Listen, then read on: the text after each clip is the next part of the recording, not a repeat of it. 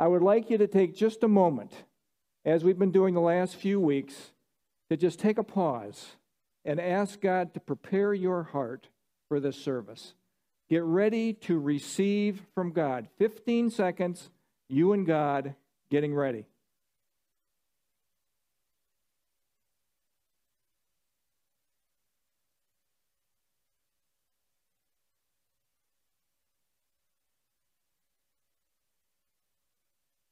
Our Father, we give you all the praise and the honor and glory that you deserve. You are our God. We are your children. We are ready to receive from our Papa today things that you have for us. In Jesus' name, amen. Please, please stand as we read the Word of God together. Chapter 15, verse 21 through 39. Then Jesus went out from there and departed to the region of Tyre and Sidon. And behold, a woman of Canaan came from the region and cried out to him, saying, have mercy on me, O Lord, son of David. My daughter is severely demon possessed. But he answered her not a word, and his disciples came and urged him, saying, Send her away, for she cries out after us. But he answered and said, I was not sent except to the lost sheep of the house of Israel. Then she came and worshipped him, saying, Lord, help me. But he answered and said, It is not good to take the children's bread and throw it to the little dogs. And she said, Yes, Lord. Yet even the little dogs eat the crumbs which fall from their master's table. Then Jesus answered and said to her, O woman, great is your faith. Let it be to you as you desire. And her daughter was healed from that very hour. Jesus departed from there, skirted the Sea of Galilee, went up on the mountain, and sat down there. Then great multitudes came to him, having with them the lame, blind, mute, maimed, and many others, and they laid them down at Jesus' feet, and he healed them. So the multitude marveled when they saw the mute speaking, the maimed made whole, the lame walking, and the blind seeing, and they glorified the God of Israel. Now Jesus called his, his, disciples to himself and said, I have compassion on the multitude, because they have now continued with me three days and have nothing to eat. And I do not want to send them away hungry, lest they faint on the way. Then his disciples said to him, Where could we get enough bread in the wilderness to fill such a great multitude? Jesus said to them, How many loaves do you have? And they said, Seven, and a few little fish. So he commanded the multitude to sit down on the ground, and he took the seven loaves and the fish, and gave them, gave thanks, broke them, and gave them to his disciples, and the disciples gave to the multitude. So they all ate and were filled, and they took up seven large baskets full of fragments that were left. Now those who ate were four thousand men, besides women and children. And he sent away the multitude, got into the boat, and came to the region of Magdala. This is the Word of God. Our Father, we give you thanks for this time. Holy Spirit, speak to each one of our hearts. We need to hear from our God as always, Father. We are in this lost land trying to survive, and we need your strength, your power, your might in order to carry out our journey and our mission while we're here. Strengthen us, Lord. Heal us. Touch our spirits. Touch us emotionally. Touch us physically. Touch us in our area of need, God. We need you more than we need anything in this world. In Jesus' name, amen. Please be seated. As you know, the theme of theme of Matthew is Jesus is the promised king. And we say this every week, a king is coming that will reign and there will be law and order in our world. There'll be a loving king that will rule and uh, it is going to be a terrific time in the, in the millennial reign of Christ we know that Jesus is facing more and more opposition. He's faced the opposition of the Galilean Pharisees. And he's, then he faced the opposition of the Judean Pharisees. They came from Jerusalem. The higher, the high, the honchos came to examine him, to test him whether he was the Messiah. We also under, understand that there's some pressure from Herod Antipas. So Jesus is going to make his exit from the area because there's a lot of threats on his life right now. He's, re, he's getting more and more opposition, so he's going to go to Tyre and Sidon. And I'll bring that up in just a second. But I want you to remember what has happened. The Jewish people have rejected Jesus' offer of the kingdom. Remember, he came to the Jews, specifically to the Jews, to offer the kingdom of God. They rejected it. And when they rejected it, time stopped for them. Now, in our study on Daniel, Daniel chapter 9 in particular, in Revelation, we have reference this, this slide, and I don't want you to forget this. As we get into other teachings, I want to bring back into our memories this, this, this slide. So please remember, we are in the church age right here, this time after Jesus Christ has been accepted his messiahship. Now, the decree to restore Jerusalem until Messiah Nagid, the Messiah, the king, would come, would be 69 week years, 483 years, 173,880 days, exactly from this date to this date, and Jesus accepted his kingship here and the triumphal entry into Jerusalem. That started the church age. The Jewish people have been set aside, their weeks have been cut off. The last week is the tribulation period, a full week of seven years that, G, that God will dedicate himself to drawing the Jewish people back to himself. I think the church age ends with the rapture of the church. I believe it ends here, and the full week is God dealing with the Jewish people. Remember, they have to do two things before Jesus will come back. They have to plead for him to return and recognize their national sin of rejecting Messiah. Now, we are in the section of where Jesus is being more and more challenged, more and more opposition is being raised up against him.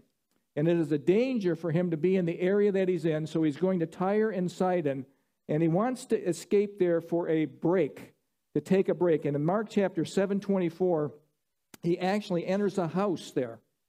And in that house, he tells the house the householder, Don't, I just want to have some rest. I don't want to have anybody bother me. Words to that effect. And coming to the house is this woman in need, this Canaanite woman with a daughter that is severely demon possessed. And we pick up our story in Matthew chapter 15, verse 21.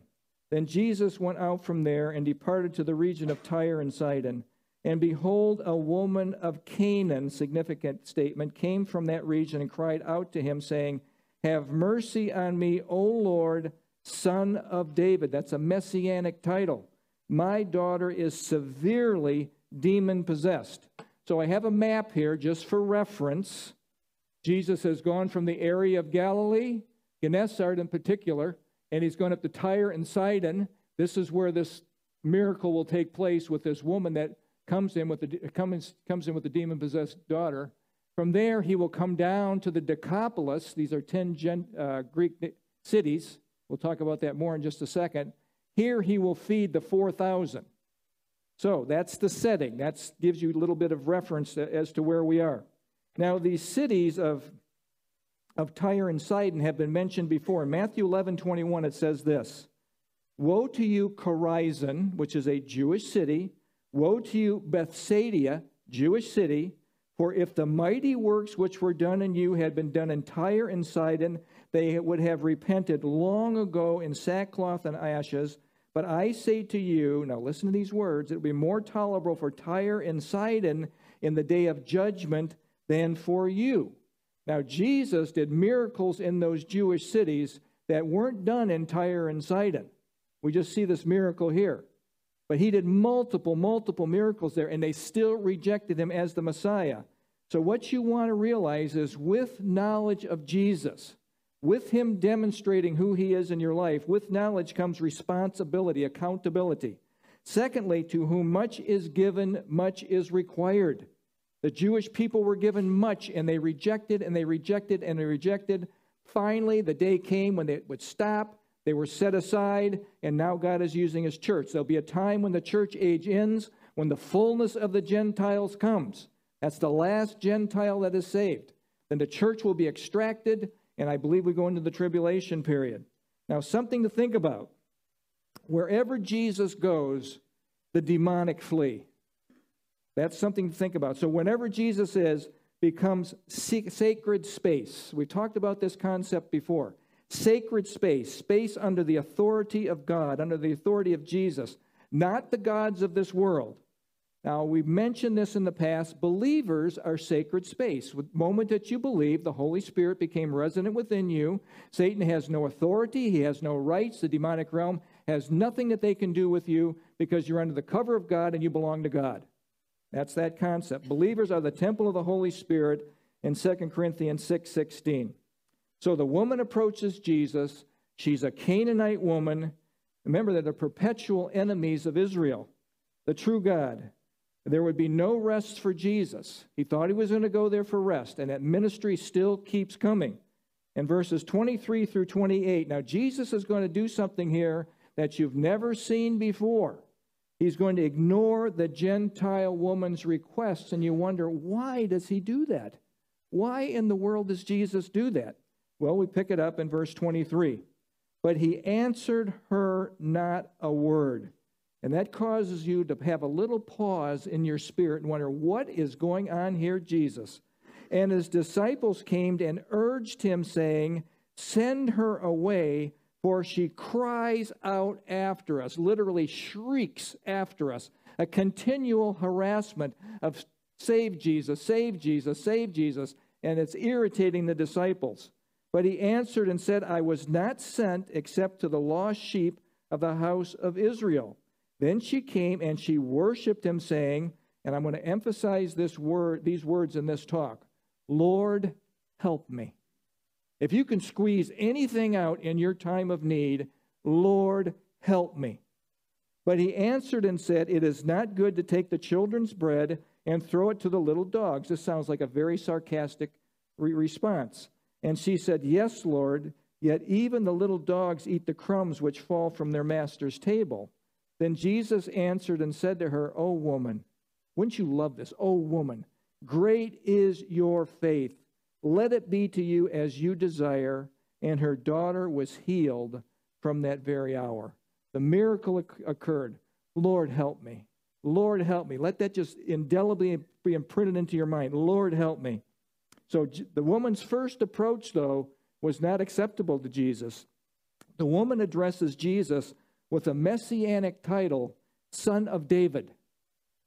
But she is not a Jew. And remember the, the message to the Jew first and then to the Greek, and it hasn't gone to the Greeks yet. He's dealing with the Jewish people with an offer of the kingdom.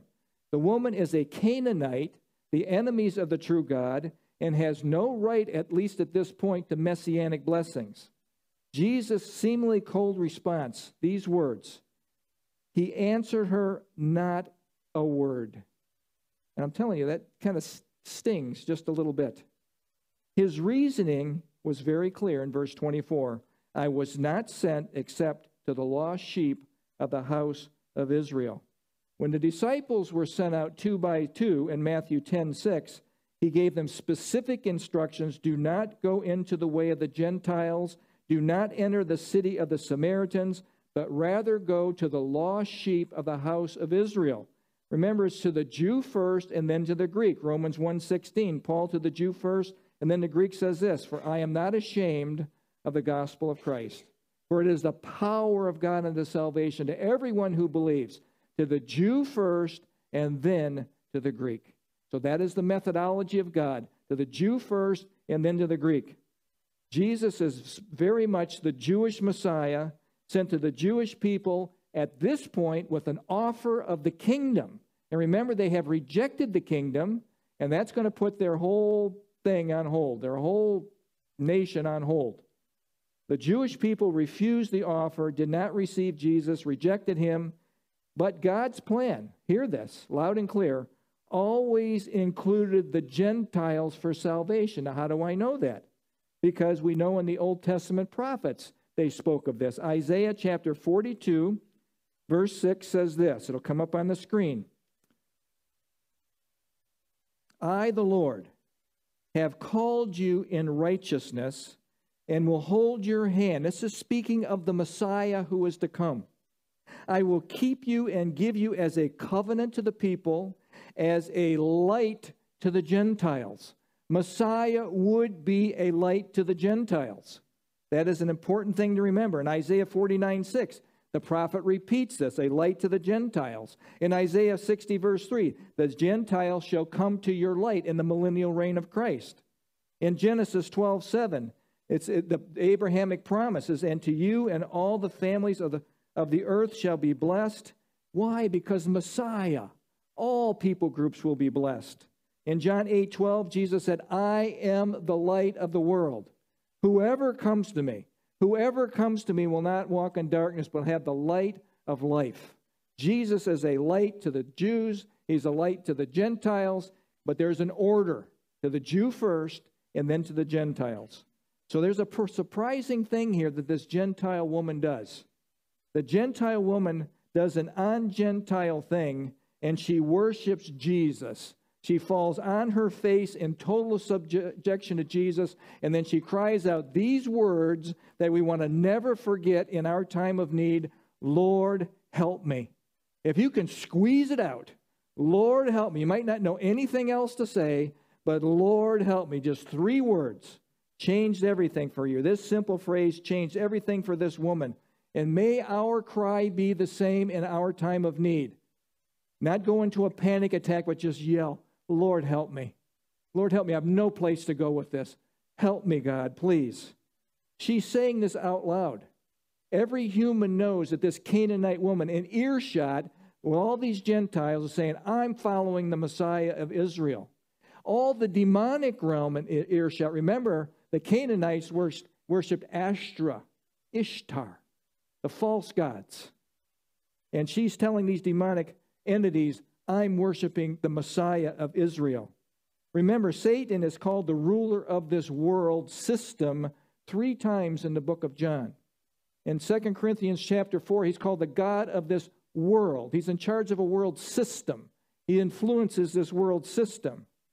But remember this everyone born into this world are born into that world system and must be extracted out of that system how by believing in Jesus as your savior and in Colossians 1:13 remember it's a violent extraction Jesus violently extracts you from the kingdom of darkness and puts you in the kingdom of the son of his love the moment you believe and you say yes I believe in you Jesus that is an automatic transfer. This woman's simple act of worship, this act of faith in Jesus, moved the heart of Jesus. Now, Jesus' response in verse 26 sounds harsh, and sounds harsh to me. It is not good to take the children's bread and throw it to the little dogs.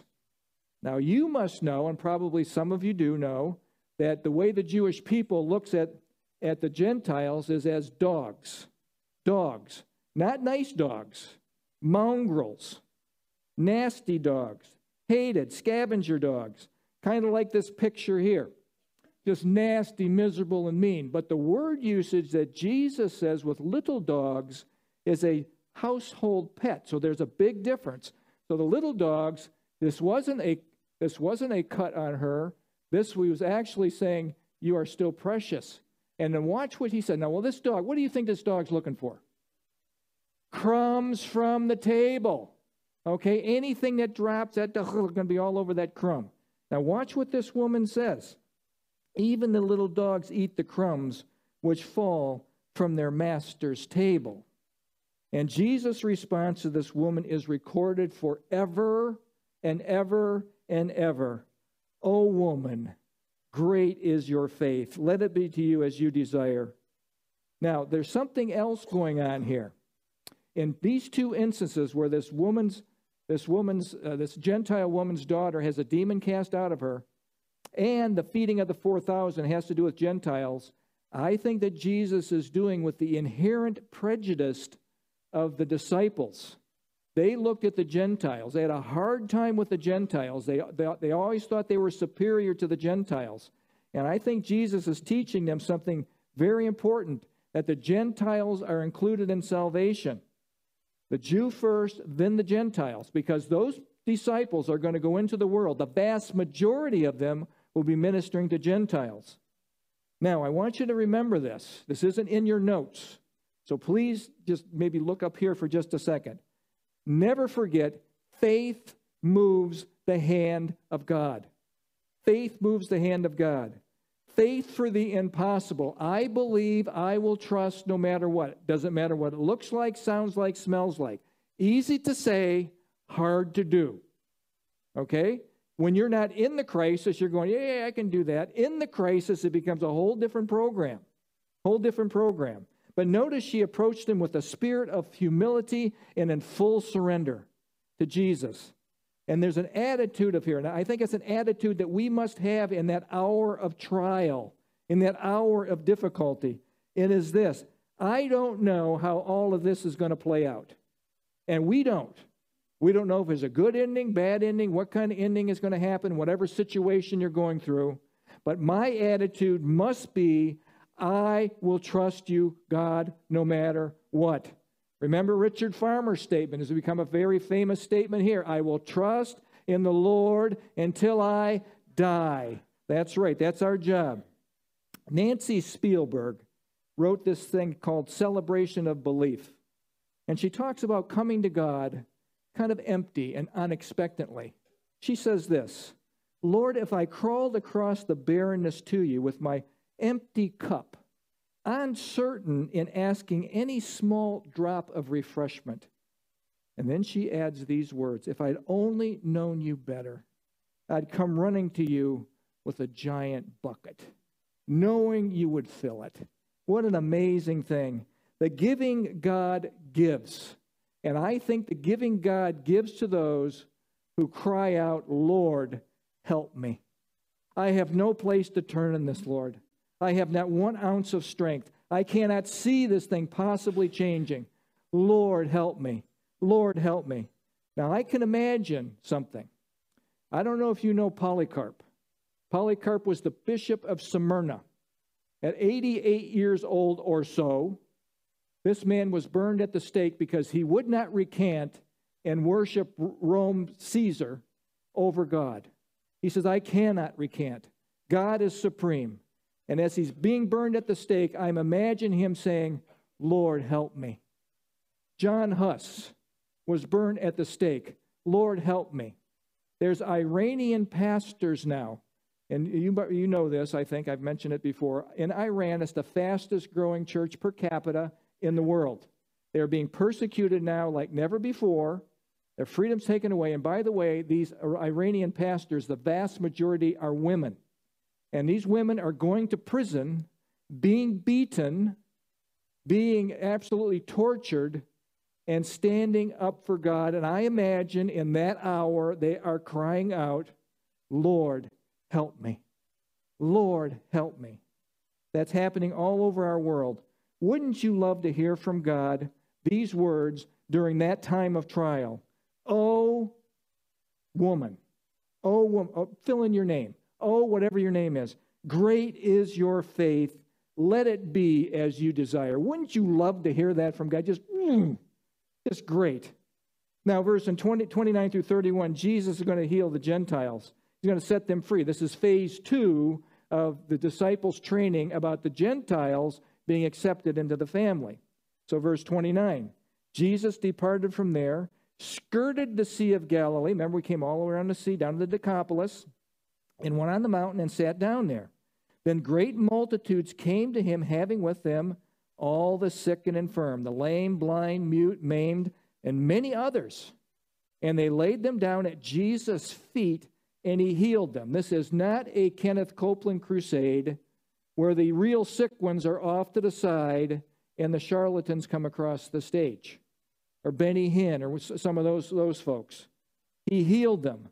So the multitude marveled when they saw the mute speaking, the maimed made whole, the lame walking, and the blind seeing, and they glorified the God of Israel. That is what happened. Mark tells us that, that the area when they left Tyre and Sidon was the Decapolis, in case you wanted to know. So, why the Decapolis? Again, there was a constant threat on his life. He doesn't want to go back into Jewish territory because the Pharisees want him dead. It wasn't his time yet. He will go at the proper time, but it wasn't his time. Jesus is doing something. For six months, he's going to be in this area, this Gentile area, the Decapolis, and so on. And he's going to have intensive training with his disciples. Jesus is going to be leaving, and he wants his disciples to be ready for the mission that they're going to have to carry out, taking his, the gospel into the world. Jesus will heal the multitudes. This is the first time he heals a multitude of Gentiles from all infirmities. They're all, every one of them are unbelievers. Every one of them are worshipers of foreign gods. They are meeting the true God, Jesus Messiah, and something incredible happens. They are set free. Free. Free. Foreign gods put people into bondage, folks. The gods of this world that promise you everything, oh, it's fun, it's great, it's terrific, puts you into bondage. And the price paid is way worse than the momentary enjoyment you get. Jesus fee- frees people from demonic bondages and the consequences of sin. And there's a great verse in 2 Corinthians 3:17. Now the Lord is the Spirit, and where the Spirit of the Lord is, there is freedom. Freedom. I was going to put Braveheart up here, screaming, freedom, you know, that whole thing. Freedom. But I resisted. So, remember the concept of sacred space. These people are running into contact with Jesus. They become believers. Some of these are becoming believers. They become sacred space. Remember, you are sacred space. Make your home sacred space, fully dedicated to Jesus. Your workplace can be sacred space. Don't be ashamed of him. I am not ashamed of the gospel of Christ, even though they want to shut you down. Now, look, we go to work to, to work. We're not there to do evangelism and that sort of thing. But you are still a representative of the Lord Jesus. And in your workplace, when those conversations are happening and you can get your foot in the door, by all means, do it. I am not ashamed of the gospel of Christ. You are sacred space invading the godless world. What happened to these demon false gods worshippers? It says they marveled when they saw the mute speaking and they glorified the God of Israel. That's what happened. They honored him. Doxa, glory, praise, honor, esteem the true God, right in the face of all the false gods of that community. The true God reigns. God's grace and mercy, folks, is for all of humanity, every single person. John 3:16 could not be clearer. Everybody knows this verse. For God so loved the world that he gave his only begotten Son, that whoever believes in him should not perish, but have everlasting life. How big's the world? Who's included in the world? Everybody in the world. That's right. That's right. Anyone can turn from the worship and control of the false gods Anyone can have demonic strongholds come down. Anybody, any people can be set free by the God of heaven, by Jesus Messiah. No one has to live their lives, folks, in bondage. No one has to live their lives in bondage to anything here, anything in your past. You can be set free. John 8 32 says this, and you shall know the truth, are you going to hear lies in the world, and you hear lies from the world's gods, but you shall know the truth, and the truth shall make you free. Now, most of you are actually listening to me, so that's good. This will be a time to listen. This is, this is a zero in point right now. So listen to this. Now, think about this. God is free. Because God is free, we are made in the image of God. He has made us free as human beings. He has made us free. We have a God given desire in our DNA, in our hearts, in our spirits to be free people.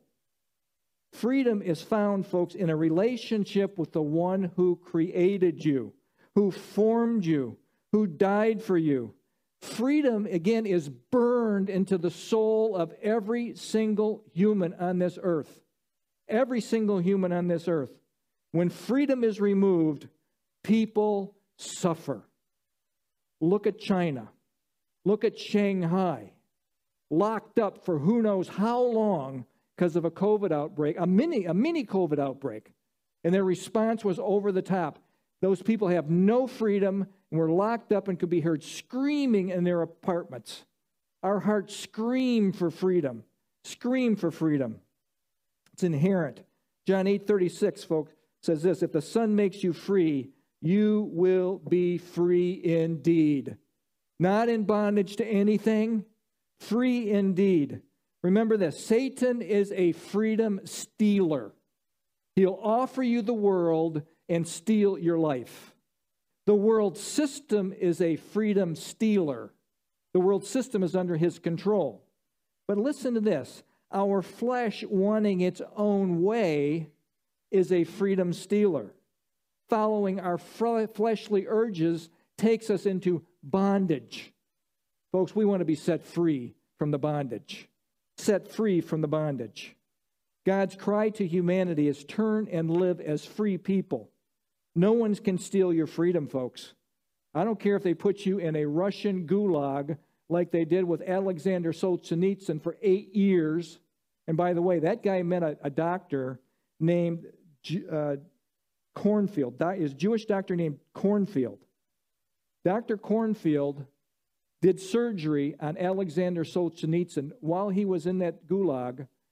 It took some uh, bowel out, and that doctor witnessed Alexander Solzhenitsyn, who was a vehement atheist, couldn't believe that there could be a God in that place. And Alexander Solzhenitsyn came out a believer in the Lord Jesus and told everyone about his experience in the gulag and what God did in that space. Alexander Solzhenitsyn was free even in the gulag. He whom the Son sets free is free indeed. It's an attitude, folks. It's not about your circumstances, it's an attitude. In verse 32 to 39, Jesus is going to feed 4,000 Gentiles.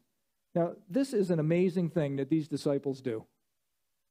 I mean, they just had something. This has only been weeks or a few months since the feeding of the 5,000. And these guys are going to ask the same question. We're going to discover why we do these types of things. They are not so different than us.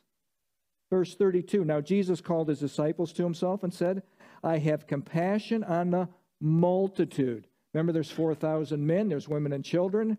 There's probably 8, 12, 15,000 people, 20,000 people, because they have now continued with me three days. The first feeding was one day, this is three days, and have nothing to eat. And I do not want to send them away hungry, lest they faint on the way. Then his disciples said to him, Duh. I mean, that's what I would have wrote. Of it. Duh. Where could we get enough bread in the wilderness to fill such a great multitude? Jesus said to them, How many loaves do you have? And they said, Seven, and a little fish. So he, he does what Jesus does. He commands the multitude to sit down on the ground. He gets order out of the chaos. He took the seven loaves and fish. He gave thanks, just like he did the first time, broke them, gave them to his disciples, just like the first time, and the disciples gave to the multitude. So they all ate and were filled, just like the first time. And this time they took up seven large baskets full. last time there were 12 little baskets of the fragments that were left. Now those who ate were 4,000 men, besides women and children. And he sent away the multitude, got into the boat, and came to the region of Magdala. That's going back to a Jewish region, which he will then confront the Pharisees again next week. But for now, we want to know what's going on here the feeding of the 4,000. And I think Jesus is still dealing with his disciples. Remember, they're in Jesus school, they're still learning. So he's teaching his disciples a necessary lesson. Folks, sometimes we have to learn over and over and over. And I want to learn. I want to learn. I don't want to have to go through this over and over and over, but I'm afraid I'm like the disciples. I have forgotten what Jesus has done and I go right into my whatever worry, anxiety phase. Jesus values these 4,000 Gentiles just like he valued the 5,000 Jews when he fed them. Again, the heart of God is for all of humanity to be saved. Now, Jesus, make no mistake, he's most concerned about your spiritual need, knowing him as the Messiah, spending eternity with him, having you believe and receive the gift of salvation. But he's also concerned about the physical, the emotional needs of people. And aren't you glad he is? Because we're here in this physical realm and we suffer. Jesus knows what it's like to suffer. He was degraded, he was discarded, he suffered immensely. When he was on the cross, he died alone. More on that in just a few minutes. Jesus is not far and distanced from us. He is close to us, folks. Always remember that. He is aware of what's going on. Now, the disciples' question, again, is mind blowing to me. Where could we get enough bread in the wilderness to fill such a great multitude? Now, this is when I wrote down in my notes what's wrong with the disciples? What's wrong with those dudes? And then I started to think, what's wrong with me? What's wrong with me when I start the doubt? They just saw the feeding of the 5,000. It seems the disciples suffer, and I think we all do to some extent, from the human disease of forgetting quickly. forgetting where God has been with us, forgetting all the times He's answered prayer. You know that God has been with you and you haven't even known it. He's protected you from disease, illnesses. I know He's protected you on that highway. That little white line is not protecting you from that semi that wants to move over in front of you at the last second. Forgetting quickly. Remember this the present trial, the present impossible situations seem to quickly erase the past successes. You know, these disciples saw something. Jesus do the exact, almost the exact same thing. The same result, they ate and were all filled. Jesus enters into your situation. He can fill you, He can help you, He can encourage you, He's with you. For six months, the disciples are in intense Jesus school. The time is getting short for them. The time is getting short for Jesus. They're going to have to fly solo. It's going to be soon. The disciples will carry the mantle of the gospel into the world, and they must be ready. The only way you can be ready to take this gospel into a world that wants to oppose you at every single step is you must spend time with Jesus. There is no other way that you can carry out the Great Commission, which, by the way, you are instructed to carry out. Matthew 28 18 through 20. You are to go into the world, preach the gospel to every creature, baptizing in the name of the Father, Son, and the Holy Spirit, teaching them all things I have commanded you. And lo, I am with you always. I am with you. I am with you. I am with you always, even to the end of the age, even to when he comes back for us. I am with you always. All people groups are to hear this gospel. Jesus sends the well fed multitudes away. And guess what these well fed multitudes did? 4,000 men, 20,000 people, they go out their community and they say, This is what the true God can do for you. That's what they did. Jesus will return to Jewish territory. It is there that he will again be confronted by the religionists, the Pharisees, and the Sadducees. Some closing thoughts. I want you to think about this. Think about your life. Think about the trials that you've had, the roads you have gone down. And I think you will admit it's an adventure to follow Jesus. You never know what's coming up. You don't know what is around the next curve.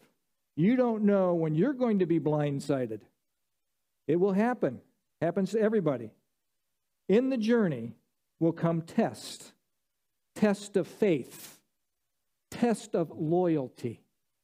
Will I be loyal to my Savior in the test?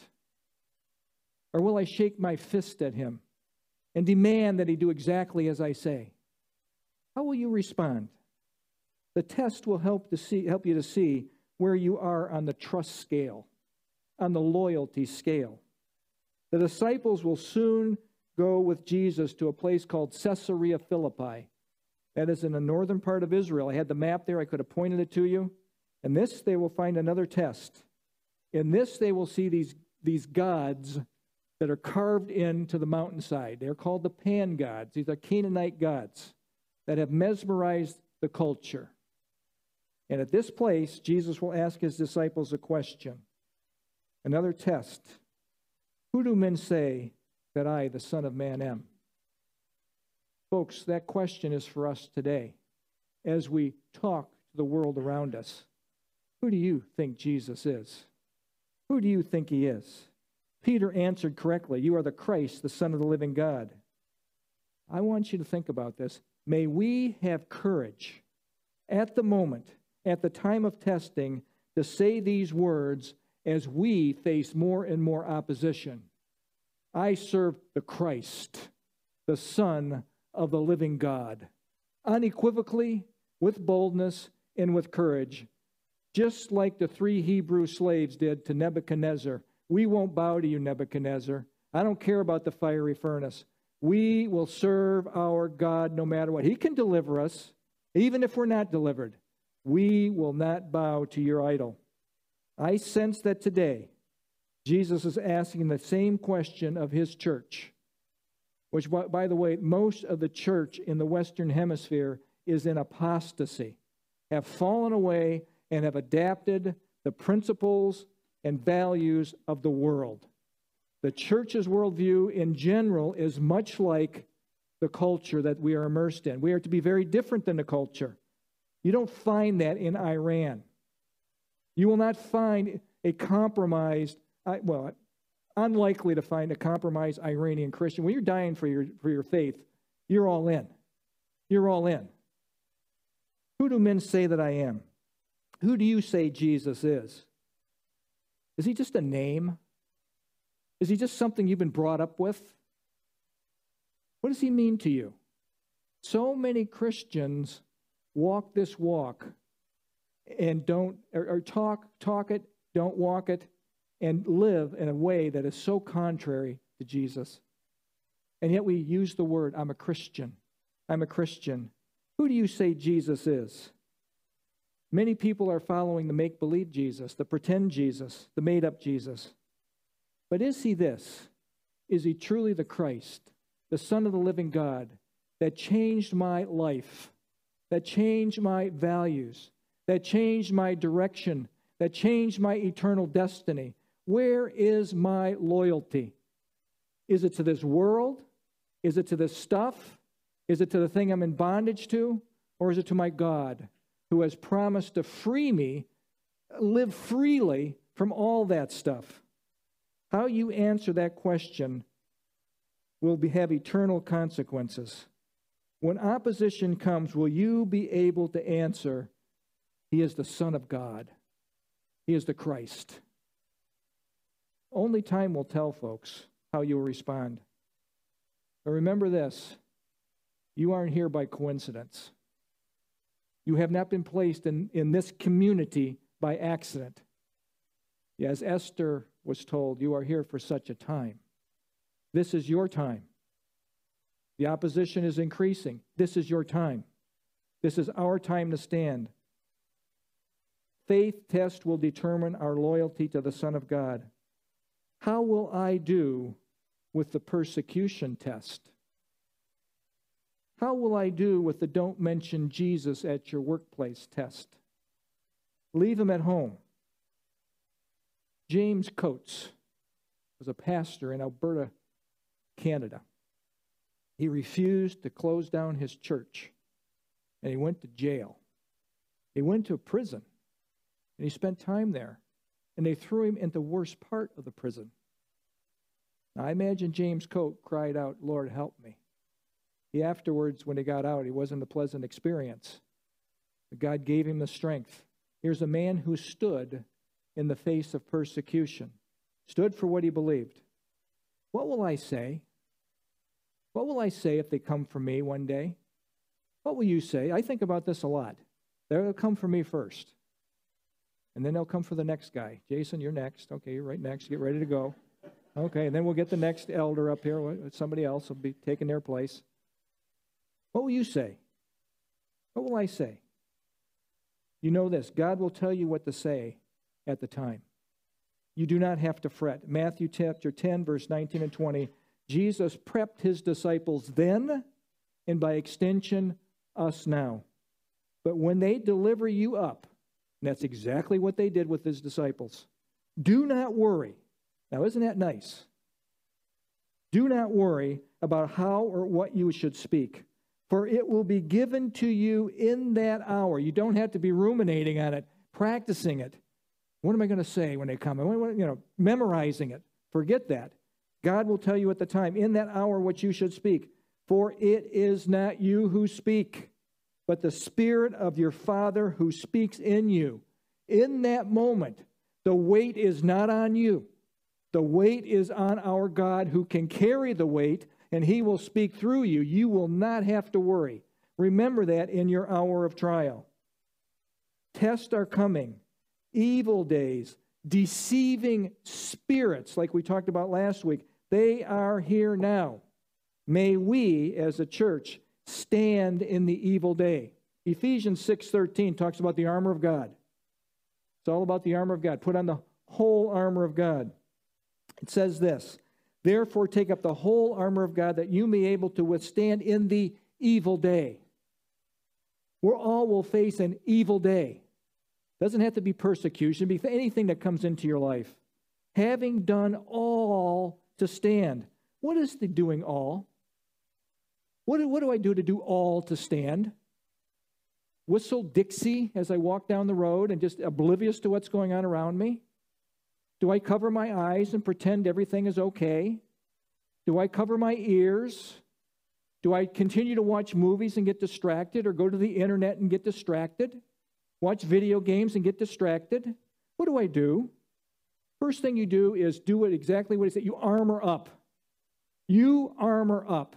As men and women of God, he's given you the armor of God to help you to stand then you will then stand only when you're dwelling in Christ. By the way, the armor of God is putting on the Lord Jesus Christ and making no provision for the flesh to fulfill its lust. That's what putting on the armor is. You will stand if you are filled with the Holy Spirit. Folks, that's having done all to stand. Distracting yourself, pretending it's not happening, pretending the world events aren't applying to me, that will not help you stand. Pretending it's not happening will not help you. Being in denial does not work. The disciples, folks, are in Jesus' school. They're learning to stand, and so are we. Each one of us are learning. Now, somebody wrote this. Um, this is a copy from somebody else. I don't remember the author. If you feel you are alone as you take a stand for God, just remember only eight people got into the ark. You know, some people think there were over a billion people on the earth. And Moses was a preacher of righteousness for a lot of years, and no one listened. No one heeded. Only four people fled Sodom and Gomorrah. Only David, the little shepherd boy with the sling, stood against Goliath. And they all thought he was nuts. His brothers were mad at him. Only Elijah stood against the prophets of Baal, by the way, 450 to 1 and Elijah and God were greater. Only three Hebrew children refused to bow before Nebuchadnezzar's idol. Only one woman, Mary, anointed the feet of Jesus. And only one apostle stood with Jesus at the cross John and the women. The rest of them split. John. Being a true Christian can get lonely but being part of the heavenly minority is worth it in the end. It is. Standing alone. In Hebrews chapter 11 is the faith chapter. In Hebrews chapter 11, it talks about these people who overcame and did great and marvelous things, and then it transitions into those who suffered. So many times you can overcome and have a great experience and be on Cupcake Mountain, but the majority of the time it's in the suffering that you see the people of faith stand. They endured mocking, scourging, imprisoned, sawn in two, slain with a sword, destitute, afflicted, tormented. Hebrews chapter 12, verse 1 and 2 talk about this group of people.